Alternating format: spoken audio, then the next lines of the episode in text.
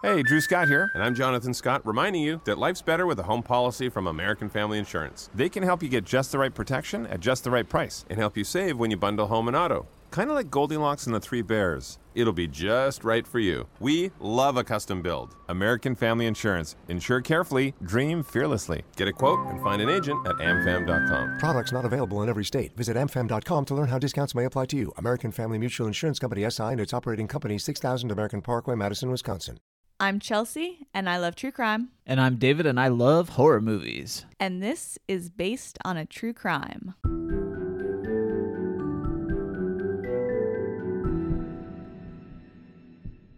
Hi, everyone, and welcome to the end of our Reign two of episodes. madness. Yes, it, it really has felt like a reign of madness. This week's topic kind of, we'll say, came to me in a dream. No, we watched the movie Lady in White. I loved it so much that I decided we had to do an episode on ghost solving crimes. So we did the research. Now we're recording right now, right this very second. Right this second. Or are we ghosts? So Actually, Chelsea and David died seven years ago.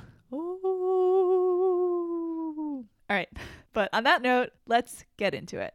So, the first case we're going to be talking about is the case of the voice from the grave. This is the story of Teresita Bassa. She was a respiratory therapist at the now defunct Edgewater Hospital in Chicago. And on the night of February 21st, 1977, she spoke with a friend on the phone at 7:10 p.m. about selling some event tickets. And she received a second phone call at 7:30, which lasted about 20 minutes. At 8:40, firefighters received a call about a fire at her apartment, which was on the 15th floor of 2740 North Pine Grove Avenue in Lincoln Park. When they got there, they found Teresita's body. She had been stabbed through the chest with a kitchen knife and set on fire under her mattress and a pile of burning clothes. She'd been stripped and posed to look as though she had been raped, but uh, an examination of her body showed that she had not actually been raped. The apartment was ransacked, and one of the few clues the police discovered was a note reading, quote, get tickets for AS but they did not realize the significance of this note until later on when they received a tip about another respiratory technician who worked at Edgewater named Alan Showery. The tip put police in touch with Jose and Remy Chua.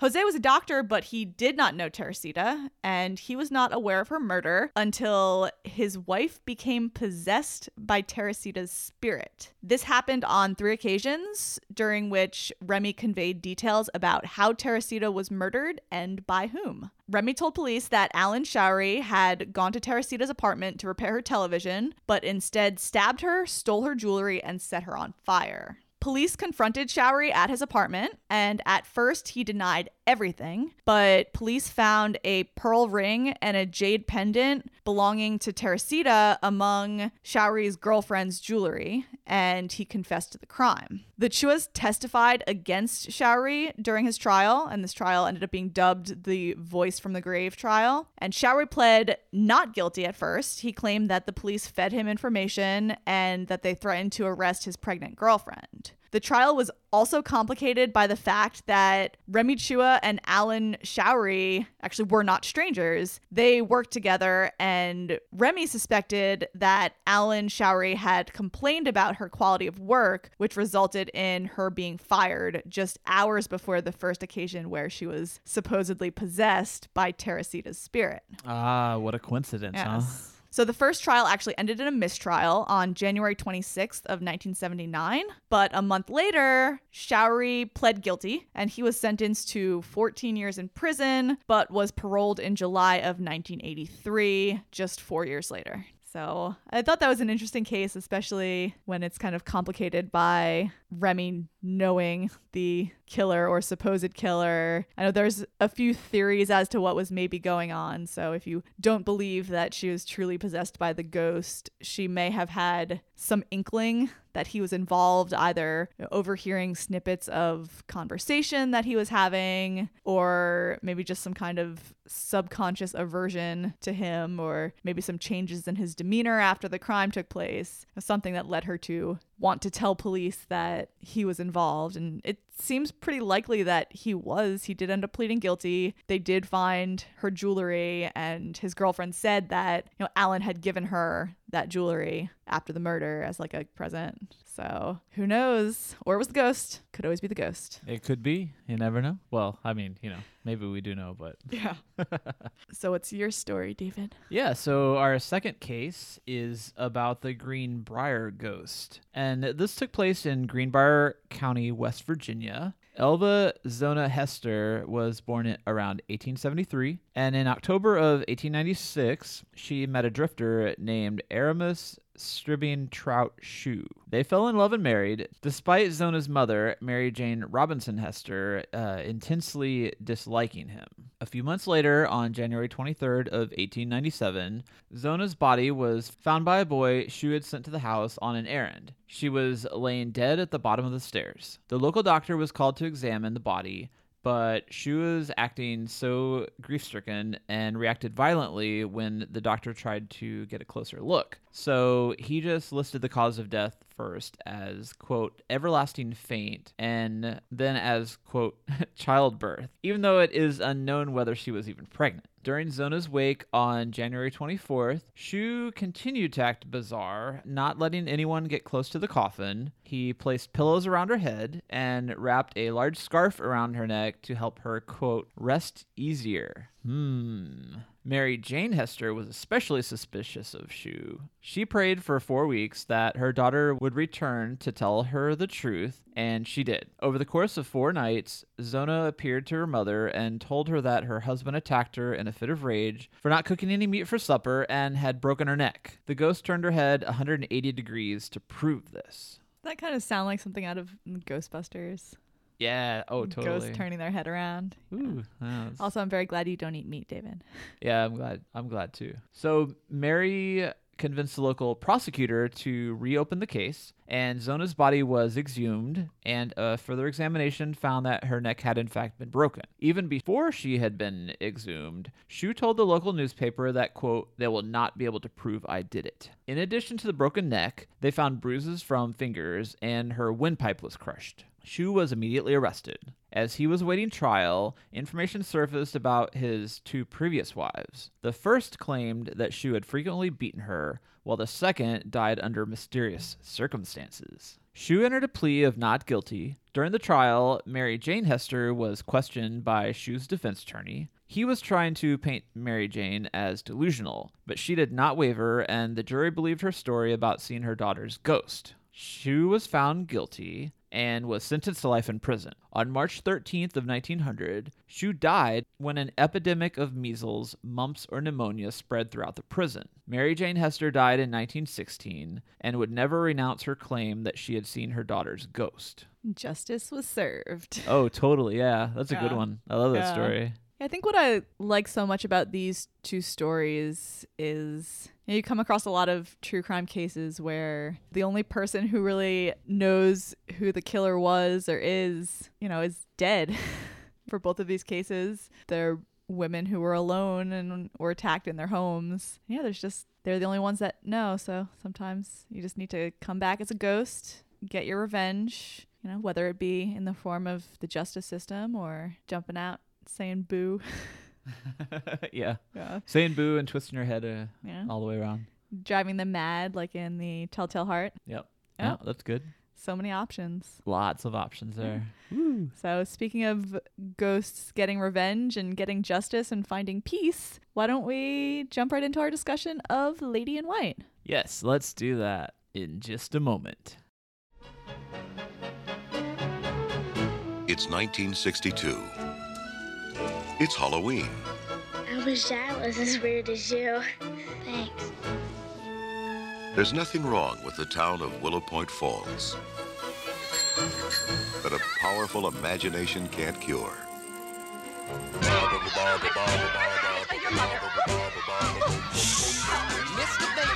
The London Bridge crumpled under the monster's huge lizard feet. That's impossible. Or is it? But this time, it's not make believe. No, don't. It was too dark. I couldn't see his face. This time it's serious, deadly serious. I'm telling you, that doesn't matter. This case has been making monkeys out of all of us for the past ten years. And strange. Very strange. For you have seen a girl. Girl who wants you to find her killer. Will you help me? You have just one hope to solve the mystery. Sometimes when someone dies violent, they can't rest in peace. To stop the evil. Where are you going? I gotta follow her. To save your life. Come here, child.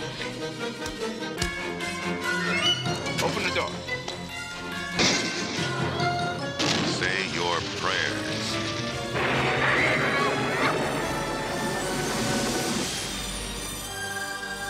Lady in White. And we're back. You know, you heard a couple of spooky stories of ghosts helping to kind of solve crimes, and we are going to talk about 1988's Lady in White. The plot of Lady in White, uh, I'll just read it right off of the cover to the movie. The year is 1962. The place is Willow Point Falls. Nobody talks about what happened in the school cloakroom 10 years ago. Now, in the dead of night, Frankie Scarlatti is going to find out why. Very nice. It gives away very little about the plot. It, it does, yeah. I guess you know there will be a lady in white. Yeah, and the term lady in white, the idea of the lady in white is it's a ghost that predates this movie for sure. There are many different ladies in ladies in white, lady in whites. Yeah, it's many different stories, yeah. There, there are, and this one in particular. Um, when I was just reading about the the making of it, they did call out that the movie is based on a version of the Lady in White legend, which in this particular instance concerned a woman who supposedly searches for her daughter in the uh, Durand Eastman Park in Rochester, New York. Really cool. I haven't read about that one. Yeah, so that's something we may look into in the future. Or, you know, everyone, listeners, go check that out as well. Just check out that case, the Durand Eastman Park case in Rochester, New York. So this movie was written and directed by Frank LaLoggia. LaLoggia? LaLoggia? Yeah, something like that. Yeah. Yeah. Um, and he is known for only a handful of films. He did 1981's Fear No Evil, which is about a high school student that turns out to be Lucifer in his fleshy form. And then he did Lady in White. And then in 1995, he directed a thriller called Mother, not to be mistaken with the recent Mother film. The lowercase M O T H E R exclamation point. Exactly. Very particular. Yep, that exclamation mark must be very important to the movie. So this film uh, stars some a couple of people that you may recognize. I guess really the the standout of the film is the lead Frankie Scarlatti is played by Lukas Haas. And if that name sounds familiar, he was a child actor that acted in a string of 80s movies. Two in particular are Witness with Harrison Ford. It's a pretty good movie. He's also in Solar Babies, which I don't know if any of you out there remember Solar Babies. Chelsea, does ring a bell? It does not ring any bells, but I'm trying to imagine what that movie's about right now, and I I have no clue. It's the future. It's a the dystopia and a bunch of kids running around on roller skates. It's like the way that people get around and they're wearing their like pads and they there's like a mystical orb that they uh they find. And it's called Solar Babies? Yeah, but there are no babies in the movie. I feel like it should be called Roller Babies. Yeah, I think roller babies would be a good a good name. Maybe that was already taken. Oh, maybe. Yeah. But anyway, yeah, look up Solar Babies if that's new to you. He was in a couple of episodes, or he was in a couple of TV episodes. He was in Amazing Stories in the 80s. He was in uh, the 80s remake of The Twilight Zone and has just been in stuff kind of consistently. A couple of things that uh, jumped out to me where he plays Richie in Mars Attacks. If you like that Tim Burton movie, which I do, that's a good one. He also has a small role in Rian Johnson's Brick. He's listed as being in Inception and in Lincoln in smaller roles, and then there's a whole lot of other stuff he's been in. So, yeah, he's been in a lot, and he's a little kid in this. His brother Gino is played by Jason Presson, and his dad Al is played by Alex Rocco. He's got an uncle Phil And then just some of the other casts. And there is an individual kind of important to the plot. He's um, the school janitor named Willie, and we'll talk about how he's falsely accused in the film, played by Henry Harris. And the child victim, that is the center of the story, is played by Joelle Jacobi, and she plays Melissa Ann Montgomery. And her mom, Ann Montgomery, is Karen Powell, and her aunt Amanda is played by Katherine Helmond, which she was in Who's the Boss, the TV show of the 80s. So that's what she's kind of known for. And then there's a couple of other cast characters that are kind of fun. So, other than the movie not really doing all that great upon its theatrical release, it made, well, I guess it didn't make, it cashed in about 1.7 million dollars off of a 4.7 million dollar budget but it's become kind of a cult hit on video i think a lot of people have probably seen lady in white earned i guess enough of a reputation for scream factory to come out with a big fancy blu-ray fairly recently so and we ended up watching it actually it's hard to find digitally to rent. So we rented it on Vudu, V U D U, which is uh, somehow connected to Walmart. I think it's like Walmart's streaming service. Um, I did not know it existed until you found this movie on it. I've never heard of Vudu. Yeah, I, I don't know. So that's a, a great way to watch it legitimately, though. I think the rental was like two ninety nine or three ninety nine. So, all right. Well, trying to keep this uh, fairly tight and concise while we talk about this movie. So let's jump into talking about the movie itself. Chelsea, what did you think? I know you mentioned really liking it in the uh, opening of the episode. Yes, yes, I really enjoyed it. I know when before we watched it, I was saying that I'd seen it on a list where they said it's a good Halloween movie for true crime lovers, and it definitely scratches the true crime itch.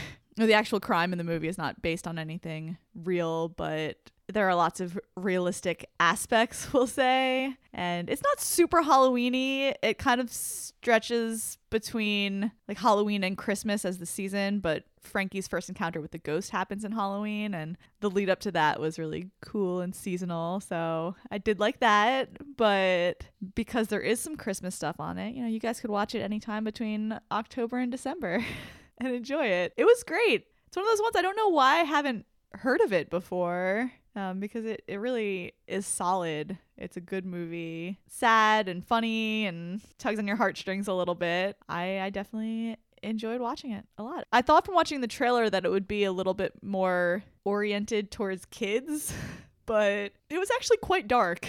I did guess who did it very early on though. Which we'll talk about that when we maybe get into the plot more. But David, what did you think? Yeah, I really I liked Lady in White. I think you and I are often very closely aligned on movies. I think of I guess Siskel and Ebert sometimes how they they fought about movies because they they saw things so differently. So oh, hey, if you guys don't like us having the same opinion about a movie, that's too bad. Yeah, we'll watch some Quentin Tarantino movies, then we could fight. Oh yeah, that Oh, ho, ho, ho, ho. All right, that's fair. no, but I think that the true crime aspect of it um, that you mentioned and that you see in it, that's really cool from a, like a horror movie perspective. I thought that the all the ghost stuff was really well done. There's a thing that they do with Frankie discovering that the crime has occurred that is unlike anything I've ever seen in a movie before. And that was the point where I was like, oh, this movie is very, very dark in a way that I did not expect. Yeah, and um I loved all the acting. The movie feels very like slickly produced for uh, the budget that it has. There's a lot of cool effects work that I liked. I thought that the the family was really um interesting. It was a very it was very comedic.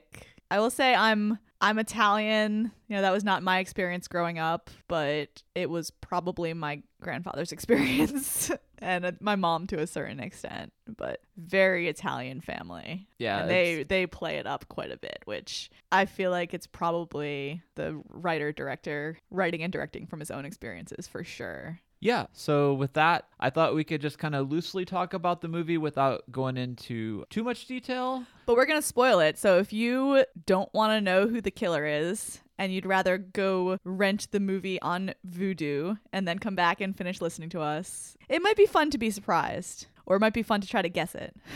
so now would be the point when you pause us, go uh, watch it. What is it? Like an hour and a half, an hour and 40 minutes? Yeah, it's a it's a pretty uh pretty tight movie. Yeah. And then come back and finish listening, please. And now you're back. Oh wait, and we're back. No, we've been here all the time. the lady in white. Maybe we could frame it with talking about the discovery of the crime and just kind of jumping into the middle of the movie and then jumping towards the end. That was like we a plan. can start. Let's talk about the Halloween encounter first. Oh, 'cause yeah. It's Yeah. that was probably my favorite part of the movie. So it starts off on Halloween day, and it's Frankie is at school. His school's having a party, and there's like two of these bratty little kids in the classroom that are picking on him, and they hide his new winter hat in the closet. So he ends up going back into the school after closing and going into the closet, and the kids follow him in and they lock him in. And this sets the plot in motion. I guess the the mechanics of it all work so well. Yes. One one little thing leads to this discovery that while Frankie's like trapped on Halloween night, Mm-hmm. when it's spooky and there's a graveyard right outside of the school and he's kind of you know looking out the the window trying to see if there's any way he could get out and this is when suddenly a ghost appears Yes, it's I forget the exact time. Was it like eight? It was like eight or t- was it ten? There's the time is significant because it's one of the the iterations of a ghost where she's kind of reliving her last moments at the time that it occurred, and she kind of appears walking through the closet door. She's interacting with someone that you can't see, saying, I think that he like hidden present somewhere in there and she's looking for it. And then suddenly it's she's like a transparent colored, just a really cute little girl with curly hair. And suddenly her ghost is attacked by a person you can't see. And she's knocked to the ground and strangled until she's unconscious. And then it's really, really creepy because this person like picks her up, but you can't see the person that's attacking her. So all you see is like her body that's on the ground, and suddenly it's like up hanging limp in this person's arms and goes out like th- walk. They disappear through the locked door, and Frankie sees all this. what you're describing to me appears to be a class 1 ectoplasmic repeater Thank you for that, David.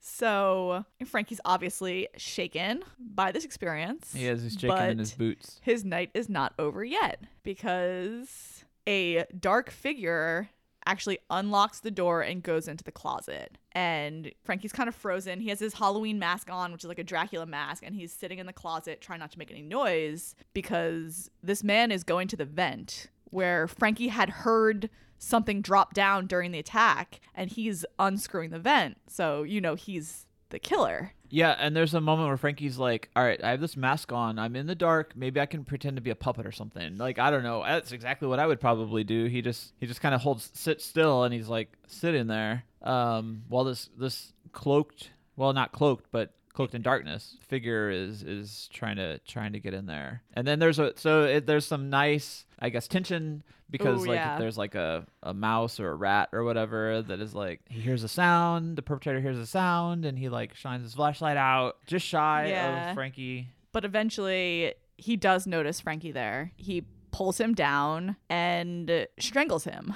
Eventually, he does stop breathing. He has a weird kind of thing where he has a like an out of body experience and he's floating around and he sees like the two asshole kids at his like his grave. He sees his own mom's funeral. I guess his mom had died a few years back but eventually he's revived and it's actually his father is there so he's given cpr and survived and while the police are there in the building they end up arresting the janitor who was in the boiler room i guess he had gotten drunk after work and had passed out in the basement. So, you know, for the rest of the movie, he's on trial, and it is uh, commentary on race essentially because he was arrested based on nothing, no evidence, but he is black. And they make they make it very clear that you know he had nothing to do with it, and that it's all based on his race. yeah and it, it kind of ties together with the film taking place in 1962 it also feels i mean timely in our day in 2017 as well. So yeah that's that's probably the heaviest part of the film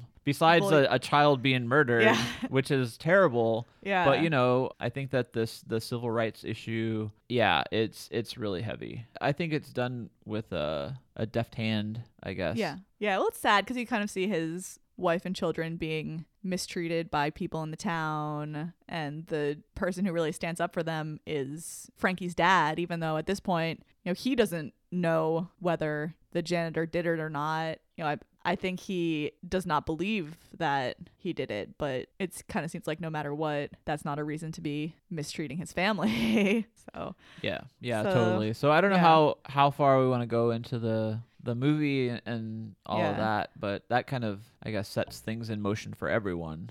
Yes. I think we could just kind of gloss over the rest of it. So Frankie actually goes into that vent and gets what the man had been trying to get. So it's a and handful. I, yeah. Yeah. yeah, because you're like, is he? What is in there? And they kind of do a little of a fake out because he finds a clip, like a hair clip. Well, the hair clip did belong to the ghost. So, oh, while he was like dying, he sees her and talks to her, and she says that she's looking for her mom. Uh, Melissa, the ghost, says she's looking for her mom. And yeah, while he's down there, he finds the hair clip that belonged to her, but he also finds a man's high school like graduation ring. Dun dun dun. Yes.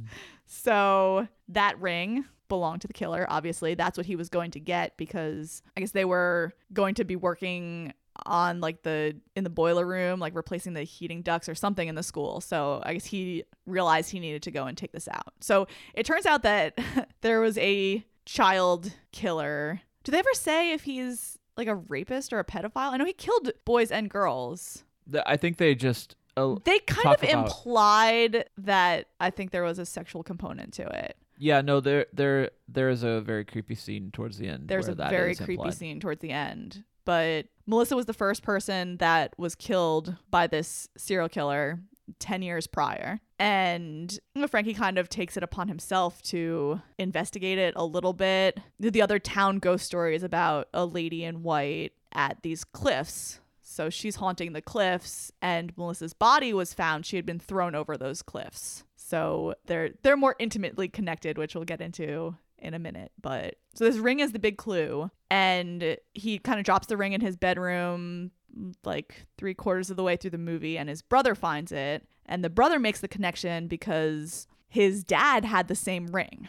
Right. He has the same ring in like his keepsake box that Yeah. I guess the kids go into now and again and kind of And get in trouble for, yeah. yeah. Yeah. And then that's when you're like, okay, well, he's got the ring. They're engraved on the inside, and they know the dad's initials. So Yes. it's like the moment of uh Gino's like polishing the ring off to kind of see what it says, and Yeah. you're like, who is it gonna be? Yeah. and uh I thought that was a great scene. I I think the only thing is it provided a little misdirection because it kind of made me think that maybe he was going to mix up the rings at some point and it would become evidence, but it would be like the dad's ring. Yeah. I, I kind of wondered if it was going to do that too, but it was it was pretty straightforward. So it turns out that the ring belonged to their uncle Phil, who was not really their uncle but was very close with their dad growing up and you know they treated him like an uncle. He was very close, which as soon as his character was introduced early on, I was like, that's the killer yeah. for sure. Yeah, he's like, "Do you like Once to you do the you're like a brother to me, it's like, oh yeah, he's definitely murdering children. And he's like, "Hello, Frankie, would you like to go shoot some bows and arrows?" Oh my god, yeah.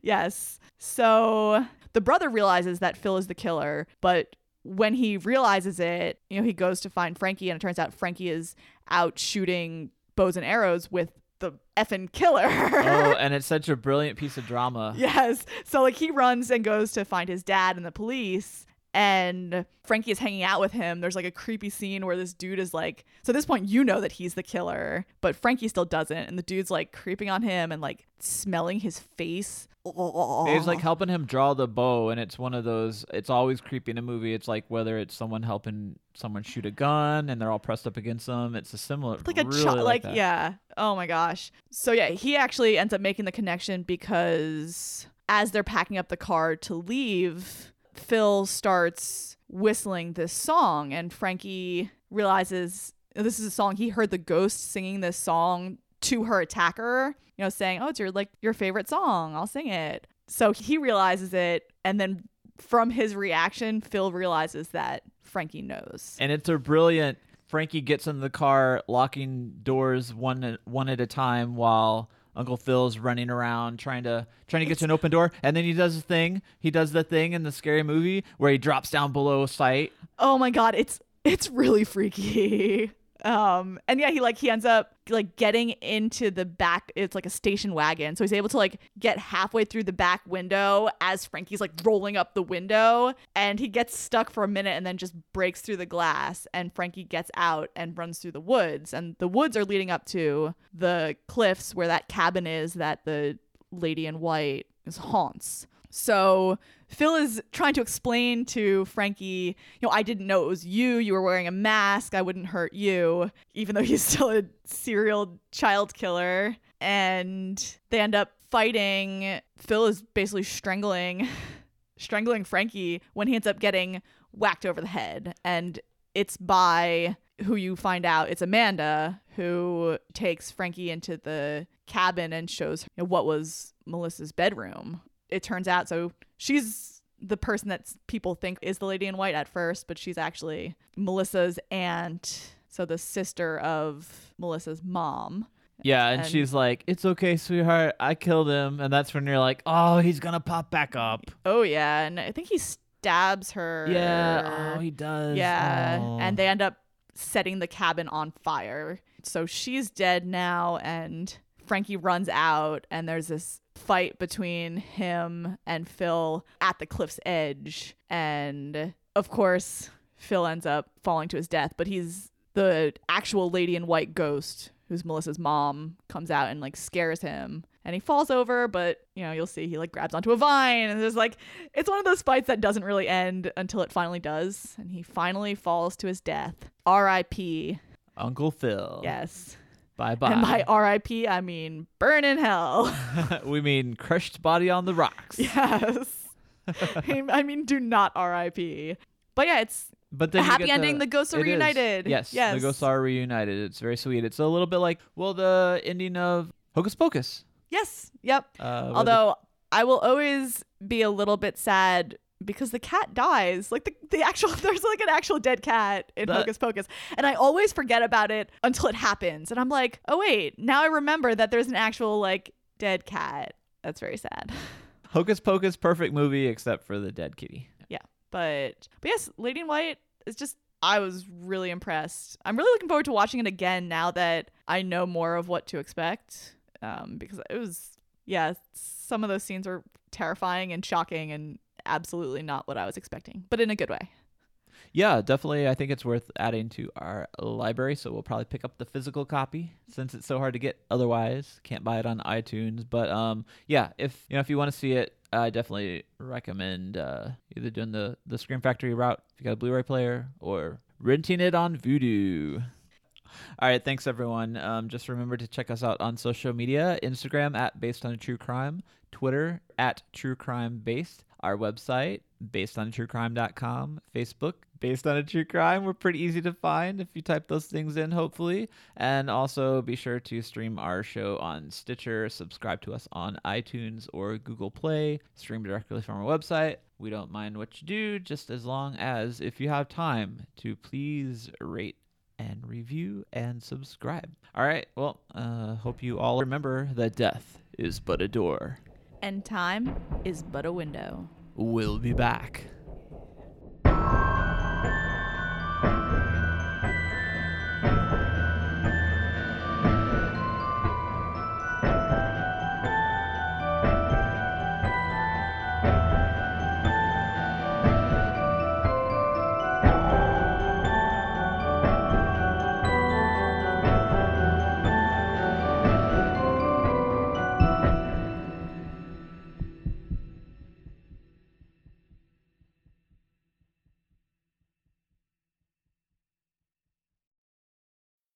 You need mealtime inspiration, it's worth shopping Kroger, where you'll find over 30,000 mouthwatering choices that excite your inner foodie. And no matter what tasty choice you make, you'll enjoy our everyday low prices, plus extra ways to save, like digital coupons worth over $600 each week. You can also save up to $1 off per gallon at the pump with fuel points. More savings and more inspiring flavors make shopping Kroger worth it every time. Kroger, fresh for everyone. Fuel restrictions apply.